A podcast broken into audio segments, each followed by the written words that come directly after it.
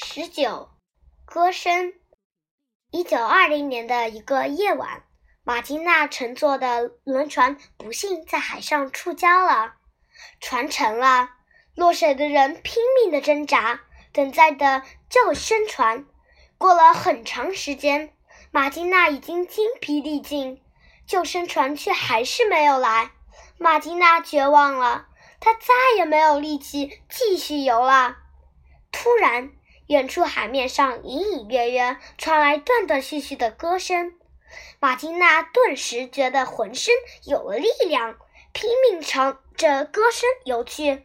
不久，马金娜看到在雾气笼罩的海面上，几个妇女正抱着一根圆圆木游着，一个不满十岁的小姑娘在她们中间，正在高声歌唱。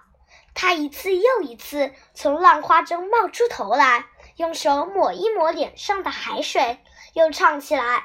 海风把清脆激昂的歌声传播到更远的地方，远处的人们像马金娜一样聚拢过来了。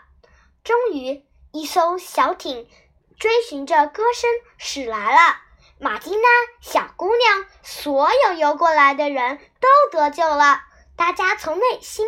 感谢这位小姑娘，是她用自己的歌声给人们增添了勇气和力量，是歌声救了大家。